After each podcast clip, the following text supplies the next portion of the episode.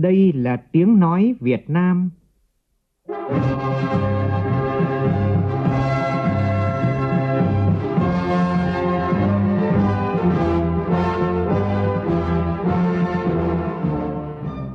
là tiếng nói Việt Nam, phát thanh từ Hà Nội, thủ đô nước Cộng hòa xã hội chủ nghĩa Việt Nam.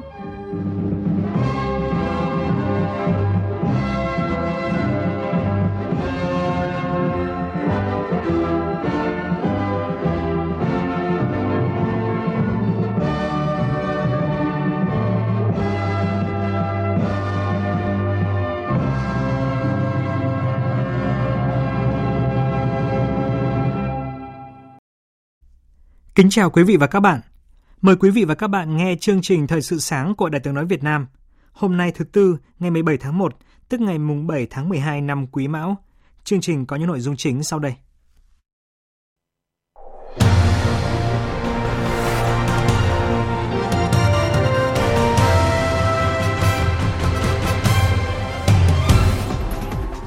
Thủ tướng Phạm Minh Chính dự và phát biểu tại đối thoại chiến lược quốc gia Việt Nam và Diễn đàn Kinh tế Thế giới với chủ đề Chân trời phát triển mới, thúc đẩy chuyển đổi, mở ra các động lực tăng trưởng mới tại Việt Nam.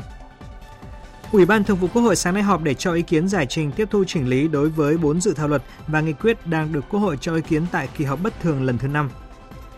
Đại diện Bộ Công Thương khuyến nghị những giải pháp giúp các doanh nghiệp xuất khẩu ứng phó với những diễn biến xấu ở Biển Đỏ hiện nay. Đến với phần tin thế giới, Thủ tướng Israel Benjamin Netanyahu tuyên bố rằng, căn cứ các đánh giá thực tế, cuộc chiến chống Hamas tại giải Gaza có thể kéo dài tới năm 2025. Hàn Quốc đầu tư hơn 2 tỷ đô la Mỹ nhằm tăng tốc để sớm sản xuất được 1 triệu robot phục vụ cho nhiều lĩnh vực.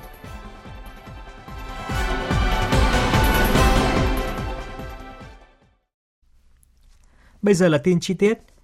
Đêm qua theo giờ Hà Nội, tại Davos, Thụy Sĩ, Thủ tướng Phạm Minh Chính đã dẫn đầu đoàn đại biểu cấp cao chính phủ Việt Nam tham dự và phát biểu tại đối thoại chiến lược quốc gia Việt Nam và Diễn đàn Kinh tế Thế giới, gọi tắt là WEF, với chủ đề Chân trời phát triển mới, thúc đẩy chuyển đổi, mở ra các động lực tăng trưởng mới tại Việt Nam. Tham dự đối thoại có giám đốc khu vực châu Á Thái Bình Dương của WEF Joe Oakley cùng khoảng 60 lãnh đạo tập đoàn toàn cầu là thành viên của WEF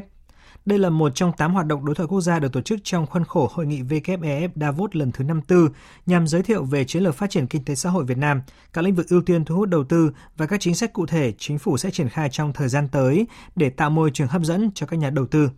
Phóng viên Vũ Khuyên đưa tin.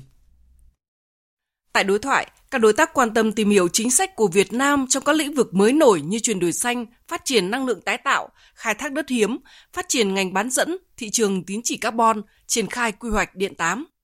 Phát biểu chính tại hội nghị, Thủ tướng Phạm Minh Chính nhấn mạnh để thúc đẩy chuyển đổi kiến tạo, mở ra các động lực tăng trưởng mới, Việt Nam sẽ tập trung vào 4 nhóm giải pháp chính. Thứ nhất là tập trung giả soát hoàn thiện thể chế pháp luật với tinh thần tạo điều kiện thuận lợi nhất cho doanh nghiệp, nhà đầu tư. Thứ hai, tập trung phát triển cơ sở hạ tầng, trong đó tập trung phát triển hạ tầng chiến lược, nhất là hạ tầng giao thông, hạ tầng số, hạ tầng ứng phó với biến đổi khí hậu. Thứ ba, phát triển nguồn nhân lực, chú trọng phát triển nguồn nhân lực chất lượng cao. Thứ tư, cơ cấu lại nền kinh tế gắn với đổi mới mô hình tăng trưởng, trong đó ưu tiên phát triển các ngành công nghiệp năng lượng tái tạo, chuyển đổi xanh, chuyển đổi số, công nghiệp bán dẫn, thúc đẩy đổi mới sáng tạo. Thủ tướng khẳng định Việt Nam đang đẩy mạnh chuyển đổi, gồm chuyển đổi về kinh tế, làm mới những động lực tăng trưởng cũ như đầu tư, xuất khẩu, tiêu dùng và thúc đẩy những động lực tăng trưởng mới. Cùng với đó, Việt Nam kiên trì đường lối đối ngoại độc lập tự chủ, đa dạng hóa, đa phương hóa, là bạn tốt, là đối tác tin cậy, thành viên có trách nhiệm của cộng đồng quốc tế.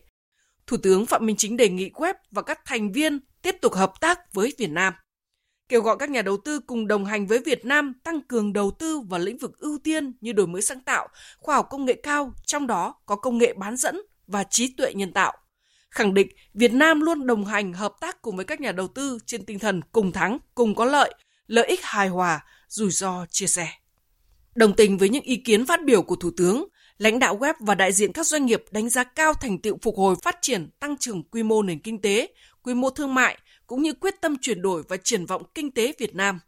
Đánh giá Việt Nam là một trong những điểm sáng phục hồi kinh tế của khu vực, đóng vai trò tiên phong trong chuyển đổi mô hình tăng trưởng và cam kết chuyển đổi năng lượng. Web nhận định Việt Nam là một trong những nước được cộng đồng doanh nghiệp quan tâm nhất tại hội nghị lần này. Chủ đề của đối thoại quốc gia được lựa chọn với niềm tin Việt Nam sẽ tiếp tục duy trì tăng trưởng tích cực theo hướng bền vững hơn, đóng góp và có vai trò ngày càng quan trọng với kinh tế toàn cầu. Nhiều doanh nghiệp khẳng định hài lòng với các dự án đầu tư tại Việt Nam, ấn tượng với việc chính phủ Việt Nam có các chính sách biện pháp quyết liệt để tạo môi trường đầu tư hấp dẫn cũng như luôn dành sự quan tâm, ủng hộ rất cao cho cộng đồng doanh nghiệp. Cộng đồng doanh nghiệp cho rằng Việt Nam là một trong những lựa chọn phù hợp nhất, là điểm đến đầu tư và tìm kiếm cơ hội hợp tác lâu dài. Mong muốn tiếp tục hỗ trợ đồng hành cùng Việt Nam trong tiến trình phát triển chuyển đổi. Đề nghị Việt Nam tiếp tục chia sẻ về những vấn đề cần hỗ trợ và tiếp tục duy trì các chính sách mang tính ổn định dài hạn. Tiếp đó, Thủ tướng Chính phủ Phạm Minh Chính đã tham dự và phát biểu với vai trò diễn giả chính tại phiên đối thoại chính sách Việt Nam định hướng tầm nhìn toàn cầu trong khuôn khổ hội nghị WEF Davos năm 2024. Đây là một trong 8 phiên đối thoại với người đứng đầu nhà nước chính phủ được WEF tổ chức tại hội nghị Davos năm nay, thể hiện sự quan tâm đánh giá tích cực của WEF và các thành viên đối với vai trò vị thế quốc tế, thành tựu tầm nhìn và triển vọng phát triển của Việt Nam. Phóng viên Vũ Khuyên tiếp tục đưa tin. Phiên đối thoại chính sách của Thủ tướng Chính phủ được WEF đề xuất xác định là một phiên điểm nhấn tại hội nghị. Phiên đối thoại diễn ra vào thời điểm then chốt, giúp thúc đẩy quan hệ với các đối tác và truyền tải thông điệp mạnh mẽ về một Việt Nam phát triển năng động đổi mới, là điểm đến đầu tư hấp dẫn, là thành viên trách nhiệm và là hình mẫu trong nhiều mặt lĩnh vực của cộng đồng quốc tế. Phiên đối thoại có sự tham dự trực tiếp của giáo sư Klaus Schwab, nhà sáng lập kiêm chủ tịch WEF 100 lãnh đạo, đại diện các quốc gia, tổ chức quốc tế, các tập đoàn, doanh nghiệp là thành viên của WEF. Nhà bình luận nổi tiếng về quan hệ quốc tế Thomas Friedman, tạp chí New York Times, tác giả cuốn sách Thế giới phẳng, là người điều phối phiên đối thoại. Phát biểu tại đây, giáo sư Strass đánh giá cao và tin tưởng vai trò ngày càng gia tăng của Việt Nam cho biết Việt Nam thực sự trở thành một trong những quốc gia tiên phong về phát triển nền kinh tế xanh và thông minh. Chia sẻ về quan điểm với giáo sư Strass, Ông Thomas Friedman cho rằng Việt Nam là điển hình tiêu biểu cho cải cách và phát triển, được quốc tế đánh giá là hình mẫu về phát triển kinh tế nhanh và bền vững. Với vai trò là người điều phối, ông bày tỏ mong muốn được lắng nghe về kinh nghiệm định hướng phát triển và đóng góp cho giải quyết các vấn đề toàn cầu của Việt Nam. Phát biểu tại phiên đối thoại, Thủ tướng khẳng định một số định hướng, quan điểm xuyên suốt của Việt Nam trong quá trình xây dựng và phát triển đất nước. Thứ nhất, xây dựng nhà nước pháp quyền xã hội chủ nghĩa, nền dân chủ xã hội chủ nghĩa, nền kinh tế thị trường định hướng xã hội chủ nghĩa, phát triển nền kinh tế độc lập tự chủ tích cực chủ động hội nhập kinh tế quốc tế sâu rộng thực chất hiệu quả. Thứ hai, kiên định đường lối đối ngoại độc lập tự chủ hòa bình hữu nghị hợp tác và phát triển. Thứ ba, kiên trì chính sách quốc phòng 40. Thứ tư, xây dựng nền văn hóa tiên tiến đậm đà bản sắc dân tộc theo tinh thần văn hóa soi đường cho quốc dân đi. Văn hóa còn thì dân tộc còn. Trả lời câu hỏi của nhà bình luận Thomas Friedman về quan điểm của Việt Nam trong cân bằng quan hệ với các nước lớn,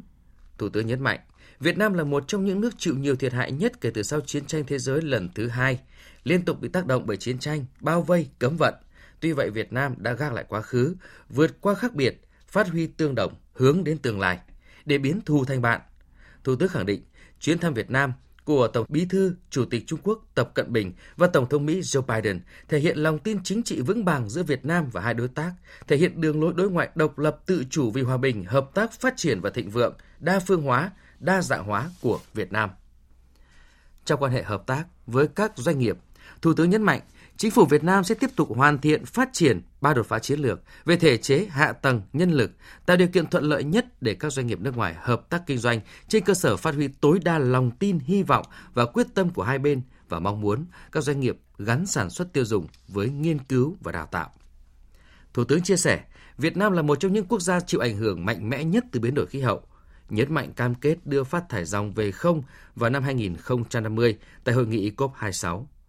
Trong thời gian qua, Việt Nam đã chủ động nâng cao khả năng thích ứng với sạt lở, hạn hán, thiên tai, đồng thời triển khai sáng kiến mới về phát triển bền vững 1 triệu hecta lúa chuyên canh chất lượng cao và phát thải thấp, để vừa phù hợp với xu thế phát triển bền vững, vừa phát huy vai trò quan trọng của Việt Nam trong bảo đảm an ninh lương thực toàn cầu.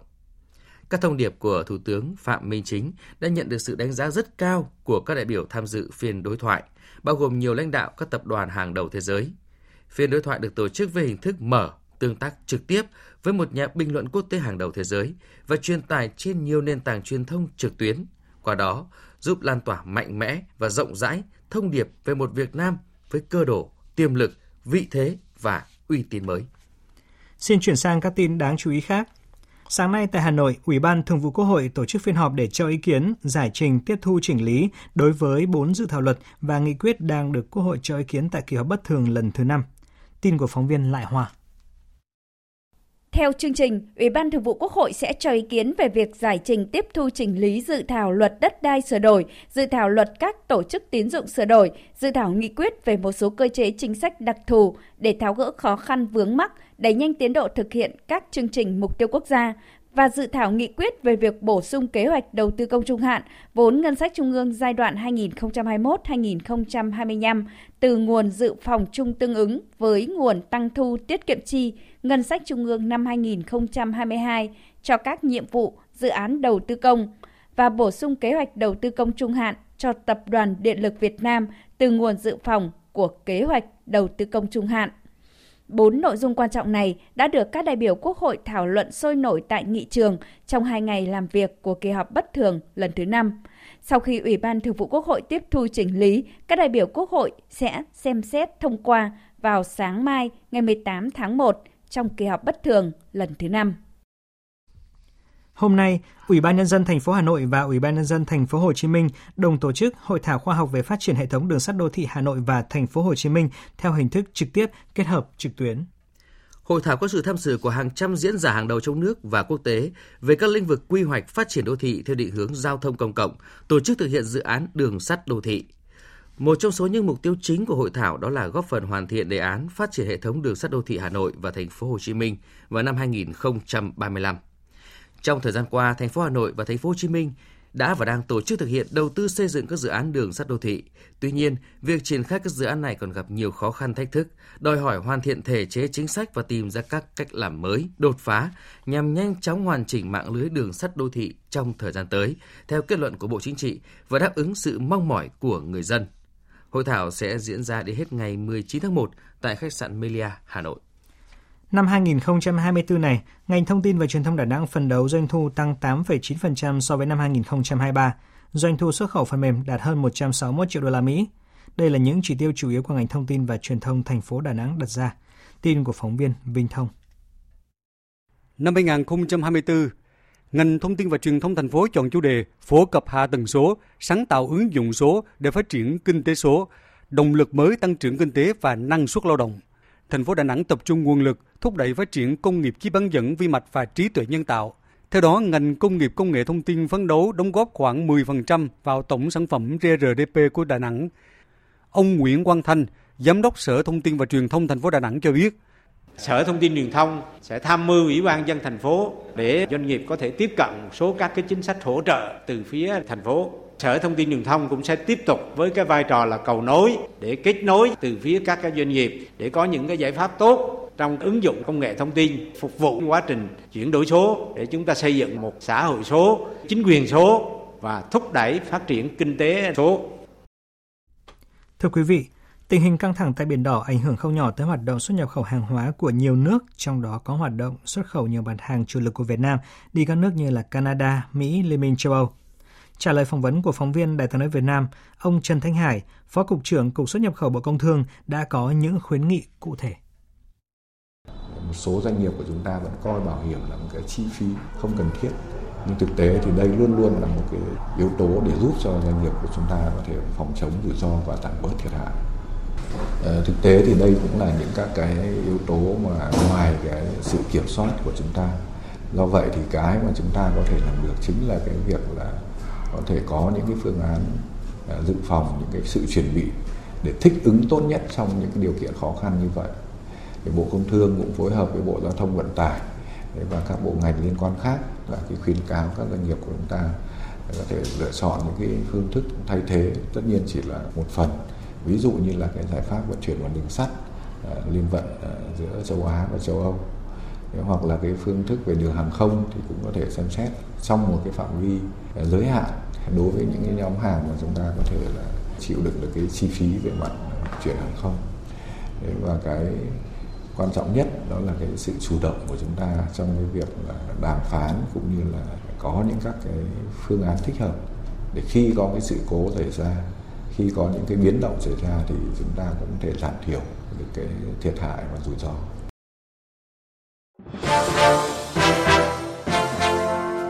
Phòng cháy chữa cháy để bảo vệ chính mình và toàn xã hội. Phòng cháy chữa cháy để bảo vệ chính mình và toàn xã hội.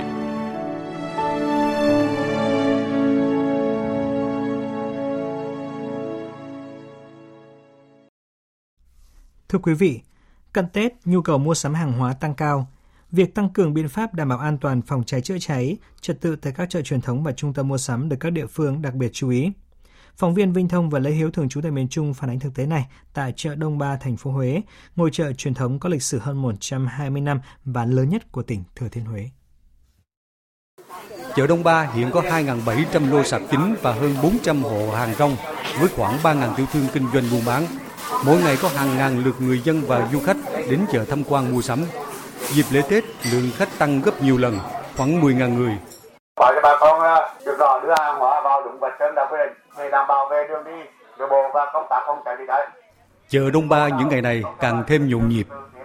Hàng hóa sắp xếp ngăn nắp, lối đi thông thoáng, thiết bị điện đảm bảo an toàn, không thắp nhang đốt vàng mã trong chợ, vân vân đã trở thành thói quen hàng ngày của tiểu thương chợ Đông Ba. Bà Phan Thị Vân có hàng chục năm kinh doanh hàng mã tại đây cho hay. Tất cả mọi người ai cũng phải đề phòng phòng cháy chữa cháy. Ba cũng lý ra vấn đề chỉ là phải chấp hành theo vấn đề này. Hàng nào cũng phải có vài bình bột chữa cháy trong hàng để mà phòng bị. Còn những người mà đi qua mà có hút thuốc là mình nói họ là cầm hút thuốc để cho họ đừng gây nguy hiểm cho chợ. Mỗi lô hàng trang bị một quả cầu chữa cháy. Khoảng 20 giờ hàng ngày, toàn bộ hệ thống điện khu vực chợ sẽ bị ngắt để đảm bảo an toàn. Ban quản lý chợ Đông Ba cũng tăng cường kiểm tra kiểm soát phụ tải, sửa chữa thiết bị điện các lô sạp, nghiêm cấm tiểu thương thắp hương sông trầm trong khu vực chợ. Ông Hồ Văn Đạo, đội trưởng đội bảo vệ chợ Đông Ba cho biết, cán bộ ban quản lý và đội phòng cháy chữa cháy bố trí nhân viên trực suốt ngày đêm, thường xuyên kiểm tra nhắc nhở bà con tiểu thương. Đặc biệt là công tác chúng tôi phải tuyên truyền cho bà con, luôn luôn được chú trọng hàng ngày trên hệ thống phát thanh của chợ. Trong quá trình đi kiểm tra thực tế tại địa bàn và nếu mà anh em chúng tôi phát hiện được trường hợp bà con mà có dấu hiệu vi phạm, giả sử như là treo móc hàng hóa gần hệ thống điện đảm bảo cũng phải nhắc nhở. Nhắc nhở để cho bà con tập thành một thói quen là đảm bảo tốt về công tác phòng cháy chữa cháy. Đối với những trường hợp cố tình mà vi phạm, chúng tôi cũng sẽ có biện pháp xử lý.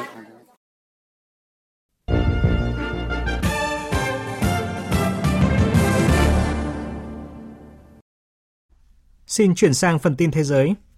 Hôm qua, một số người Israel đã tiến hành biểu tình kêu gọi ngừng chiến dịch tấn công của quân đội nước này vào giải Gaza. Theo truyền thống Israel, cuộc biểu tình có quy mô nhỏ được tổ chức tại Tel Aviv. Lực lượng cảnh sát đã can thiệp và giải tán cuộc biểu tình với lý do biểu tình phản đối chiến tranh là bất hợp pháp tại Israel. Bất chấp sức ép ngày càng tăng từ cộng đồng quốc tế, chính phủ Israel khẳng định chiến dịch tấn công vào Gaza sẽ tiếp tục được tiến hành cho tới khi đặt mục tiêu đề ra là đánh bại lực lượng Hamas và giải cứu toàn bộ con tin. Mới nhất trong cuộc gặp với người đứng đầu Hội đồng các cộng đồng dân cư gần giải Gaza hôm qua, Thủ tướng Israel Netanyahu tuyên bố rằng căn cứ các đánh giá thực tế, cuộc chiến chống Hamas tại giải Gaza có thể kéo dài tới năm 2025. Truyền thông khu vực dẫn lời hai quan chức Mỹ giấu tên cho biết trong ngày hôm qua, không quân Mỹ đã mở thêm một đợt oanh tạc mới vào Yemen. Mục tiêu tấn công là tổ hợp tên lửa mà nhóm Hồi giáo Houthi chuẩn bị phóng đi để tấn công các tàu trên Biển Đỏ. Đây là đợt oanh tạc thứ ba mà không quân Mỹ và các đồng minh tiến hành vào Yemen kể từ ngày 11 tháng 1 vừa qua để đáp trả các cuộc tấn công của Houthi nhằm vào các tàu hàng trên Biển Đỏ thời gian qua. Tuy nhiên, các nguồn tin không nói rõ thời gian cũng như là địa điểm bị tấn công. Lực lượng Houthi cũng chưa đưa ra bình luận về thông tin này. Chính phủ Australia vừa tiếp tục đưa ra gói ngân sách hơn 200 triệu đô la Úc đầu tư cho chương trình nâng cấp lắp đặt các hệ thống tiết kiệm năng lượng nhằm giúp người dân giảm áp lực chi phí sinh hoạt trong bối cảnh giá năng lượng ngày càng tăng cao. Thiên Thành, phóng viên Đài tiếng nói Việt Nam thường trú tại Australia thông tin. Theo Thủ tướng Australia Anthony Albanese, tiết kiệm năng lượng có nghĩa là tiết kiệm tiền. Đó là lý do tại sao chính phủ Australia đang tiếp tục cung cấp cứu trợ chi phí sinh hoạt cho các gia đình cần nó nhất mà không cần phải làm tăng thêm lạm phát. Mục tiêu của chính phủ là giúp tất cả người dân Australia được tiếp cận với nguồn năng lượng sạch hơn, rẻ hơn, đặc biệt là năng lượng tái tạo. Theo đó, gói ngân sách trị giá 206 triệu đô la Australia này sẽ ưu tiên dành cho khu vực bang New South Wales, một trong những bang đông dân nhất của Australia, để nâng cấp, lắp đặt các hệ thống tiết kiệm năng lượng trong các khu nhà ở xã hội và hỗ trợ những người thuê nhà và cư dân chung cư có thu nhập thấp được tiếp cận các hệ thống năng lượng mặt trời. Trước mắt, hơn 24.000 ngôi nhà sẽ đủ điều kiện để nâng cấp, bao gồm hệ thống nước nóng bơm nhiệt, quạt trần, máy điều hòa không khí đảo chiều, hệ thống năng lượng mặt trời, vật liệu cách nhiệt và chống gió lùa. Bộ Thương mại Công nghiệp và Năng lượng Hàn Quốc vừa công bố kế hoạch đến năm 2030 sẽ đầu tư 3.000 tỷ won, tương đương 2 tỷ 260 triệu đô la Mỹ vào lĩnh vực robot để đặt mục tiêu cung cấp 1 triệu robot cho các ngành công nghiệp trong nước. Kế hoạch phát triển robot thông minh sẽ tập trung vào việc đảm bảo đến năm 2030 có thể tự sản xuất 80% các bộ phận quan trọng của robot so với mức ước tính 44% hiện nay. Hàn Quốc cũng sẽ sớm bãi bỏ 50 quy định để tạo điều kiện cho việc phát triển lĩnh vực chế tạo robot và đào tạo 15.000 chuyên gia. Thông qua đó, Hàn Quốc hy vọng sẽ triển khai một triệu robot trên nhiều lĩnh vực khác nhau, trong đó nông nghiệp, logistics, quốc phòng và y tế. Bên cạnh đó, chính phủ cũng đề ra các mục tiêu khác bao gồm xây dựng cơ sở hạ tầng phù hợp với robot, cũng như thiết lập các nguyên tắc đạo đức trong việc phát triển và ứng dụng robot. Kế hoạch này sẽ giúp tăng quy mô ngành chế tạo robot trong nước từ 5.600 tỷ won vào năm 2021 lên 20.000 tỷ won vào năm 2030. Ngay sau chiến thắng vang dội trong cuộc bầu cử sơ bộ chọn ứng cử viên tranh cử Tổng thống Mỹ tại bang Iowa, cựu Tổng thống Trump hôm qua đã xuất hiện tại một tòa án New York liên quan đến cáo buộc phỉ báng cựu nhà báo Jean Sero. Trong phiên tòa, cựu Tổng thống Trump tiếp tục phủ nhận mọi cáo buộc, kháng cáo bản án của bồi thẩm đoàn và các phán quyết chống lại mình. Cựu nhà báo Jean Sero, năm nay 80 tuổi, đã hai lần khởi kiện ông Trump với cáo buộc phỉ báng vào năm 2019 bằng lời nói và hành động, phủ nhận việc đã tấn công tình dục bà trong phòng thay đồ tại một cửa hàng ở New York cách đây gần 30 năm. Bà này cũng đòi bồi thường 10 triệu đô la Mỹ. Giữa năm ngoái, tòa án ra phán quyết kết luận ông Trump đã lạm dụng tình dục cựu nhà báo Jean Stero và tội phỉ báng khi gọi những lời cáo buộc là trò bịp bợm và dối trá, phải bồi thường 5 triệu đô la Mỹ. Dự kiến ông Trump có thể sẽ phải liên tục ra hầu tòa xen kẽ với các sự kiện tranh cử và bầu cử sơ bộ chọn ứng viên và đại diện cho Đảng Cộng hòa tranh cử Tổng thống. Bắt đầu từ hôm qua, cơ quan hàng không dân dụng Thái Lan đã áp dụng các tiêu chí mới để kiểm tra thẻ lên máy bay và giấy tờ tùy thân của hành khách tại tất cả các sân bay ở Thái Lan. Ngọc Diệp, phóng viên Đài tiếng nói Việt Nam thường trú tại Thái Lan, thông tin. Các tiêu chí mới được triển khai để tăng tính bảo mật và ngăn chặn các hành vi đánh cắp thông tin về danh tính cá nhân. Theo quy định mới, hành khách phải xuất trình hộ chiếu hợp lệ hoặc giấy tờ tùy thân khác do chính phủ cấp và thẻ lên máy bay của họ phải khớp với tên trên giấy tờ tùy thân. Hành khách không có hộ chiếu hợp lệ hoặc giấy tờ tùy thân khác do chính phủ cấp sẽ không được phép lên máy bay. Ngoài ra, những hành khách không có thẻ lên máy bay mang tên khớp với tên trên giấy tờ tùy thân sẽ bị từ chối lên máy bay. Cơ quan hàng không dân dụng Thái Lan cũng đã ban hành danh sách các mẫu giấy tờ tùy thân được yêu cầu đối với các chuyến bay quốc tế, trong đó bao gồm hộ chiếu, chứng minh thư nhân dân, bằng lái xe và thẻ sinh viên. Và tiếp ngay sau đây, chúng tôi xin gửi đến quý vị một số thông tin thể thao.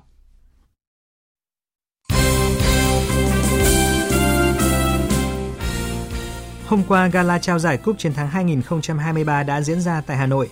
Trong lần thứ 7 tổ chức, giải thưởng được ví như là Oscar của thể thao Việt Nam có mức tiền thưởng lên tới 750 triệu đồng. Bóng chuyển nữ Việt Nam bội thu giải thưởng khi được vinh danh là đội tuyển của năm bên cạnh các giải cá nhân của huấn luyện viên Nguyễn Tuấn Kiệt và đội trưởng Trần Thị Thanh Thúy. Riêng ở hạng mục nữ vận động viên của năm, Trần Thị Thanh Thúy, môn bóng truyền ở Long An đã vượt qua chân chạy Nguyễn Thị Oanh để bước lên bục trao giải. Trong năm qua thì Thanh Thúy đã giúp bóng truyền nữ Việt Nam vô địch giải câu lạc bộ nữ châu Á, vô địch AVC Cup, hạng 4 giải vô địch châu Á, hạng 4 Asian Games, huy chương bạc SEA Games 32. Ngoài ra, Thanh Thúy còn được bình chọn là vận động viên được yêu thích nhất. Đội tuyển Thái Lan hôm qua đã giành thắng lợi thuyết phục với tỷ số 2-0 trước đội tuyển Kyrgyzstan ở trận gia quân trong khuôn khổ bảng F của Asian Cup 2023. Dự báo thời tiết Phía Tây Bắc Bộ có mưa rào rải rác và có nơi có rông, gió nhẹ, sáng sớm và đêm trời rét, nhiệt độ từ 17 đến 24 độ, riêng khu vực Tây Bắc từ 14 đến 16 độ, có nơi dưới 13 độ. Phía Đông Bắc Bộ sáng có mưa nhỏ, mưa phùn và sương mù rải rác, sau đó có mưa vài nơi. Riêng khu vực vùng núi có mưa rào rải rác và có nơi có rông. Gió Đông Nam cấp 2, cấp 3, sáng sớm và đêm trời rét, nhiệt độ từ 17 đến 25 độ. Khu vực từ Thanh Hóa đến Thừa Thiên Huế có mưa vài nơi, riêng phía Nam trưa chiều giảm mây, trời nắng, gió nhẹ, sáng sớm và đêm trời rét, nhiệt độ từ 18 đến 28 độ. Khu vực từ Đà Nẵng đến Bình Thuận, phía Bắc có mưa vài nơi, trưa chiều giảm mây trời nắng, phía Nam ngày nắng, đêm không mưa, gió Đông Bắc cấp 2, cấp 3, nhiệt độ từ 22 đến 31 độ. Tây Nguyên ngày nắng đêm không mưa, gió đông bắc đến đông cấp 2, cấp 3, nhiệt độ từ 16 đến 30 độ. Nam Bộ ngày nắng, chiều tối và đêm có mưa rào vài nơi, gió đông bắc đến đông cấp 2, cấp 3, nhiệt độ từ 21 đến 34 độ. Khu vực Hà Nội sáng có mưa nhỏ, mưa phùn và sương mù, sau có mưa vài nơi, gió đông nam cấp 2, cấp 3, sáng sớm và đêm trời rét, nhiệt độ từ 18 đến 25 độ. Dự báo thời tiết biển, Vịnh Bắc Bộ và vùng biển từ Quảng Trị đến Quảng Ngãi có mưa vài nơi, sáng và đêm có sương mù và sương mù nhẹ rải rác. Tầm nhìn xa trên 10 km giảm xuống dưới 1 km trong sương mù, gió đông đến đông nam cấp 3, cấp 4. Khu vực Bắc Biển Đông có mưa vài nơi, tầm nhìn xa trên 10 km, gió Đông Bắc cấp 4, cấp 5. Riêng vùng biển phía Đông Bắc cấp 6 có lúc cấp 7, giật cấp 8, biển động mạnh. Khu vực giữa Biển Đông và khu vực quần đảo Hoàng Sa thuộc thành phố Đà Nẵng có mưa rào và rông vài nơi, gió Đông Bắc cấp 4, cấp 5. Khu vực Nam Biển Đông, khu vực quần đảo Trường Sa thuộc tỉnh Khánh Hòa và vùng biển Bình Định đến Ninh Thuận có mưa rào và rông vài nơi, gió Đông Bắc cấp 5, riêng vùng biển phía Tây cấp 6, giật cấp 7, cấp 8, biển động. Vùng biển từ Bình Thuận đến Cà Mau có mưa rào vài nơi, gió Đông Bắc cấp 6, giật cấp 7, cấp 8, biển động. Vùng biển từ Cà Mau đến Kiên Giang và Vịnh Thái Lan có mưa rào và rông vài nơi, gió đông cấp 3, cấp 4. Vừa rồi là những thông tin thời tiết. Bây giờ chúng tôi tóm lược những tin chính đã phát trong chương trình.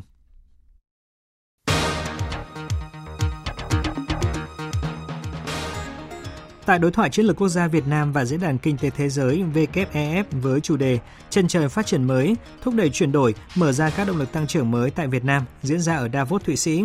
Thủ tướng Phạm Minh Chính đề nghị WEF và các thành viên tiếp tục hợp tác với Việt Nam, kêu gọi các nhà đầu tư cùng đồng hành với Việt Nam tăng cường đầu tư vào những lĩnh vực ưu tiên như là đổi mới sáng tạo, khoa học công nghệ cao, trong đó có công nghệ bán dẫn và trí tuệ nhân tạo. Khẳng định Việt Nam luôn đồng hành, hợp tác cùng các nhà đầu tư trên tinh thần cùng thắng, cùng có lợi, lợi ích hài hòa, rủi ro chia sẻ. Đại diện Bộ Công Thương khuyến nghị các doanh nghiệp mua bảo hiểm hàng hóa xuất nhập khẩu, lựa chọn những phương thức vận chuyển thay thế, chủ động trong việc đàm phán để ứng phó với những diễn biến xấu ở biển đỏ hiện nay. Bất chấp sức ép ngày càng tăng từ cộng đồng quốc tế, chính phủ Israel khẳng định chiến dịch tấn công vào giải Gaza sẽ tiếp tục được tiến hành cho tới khi đạt mục tiêu đề ra là đánh bại lực lượng Hamas và giải cứu toàn bộ con tin. Chiến dịch này thậm chí có thể kéo dài đến năm 2025.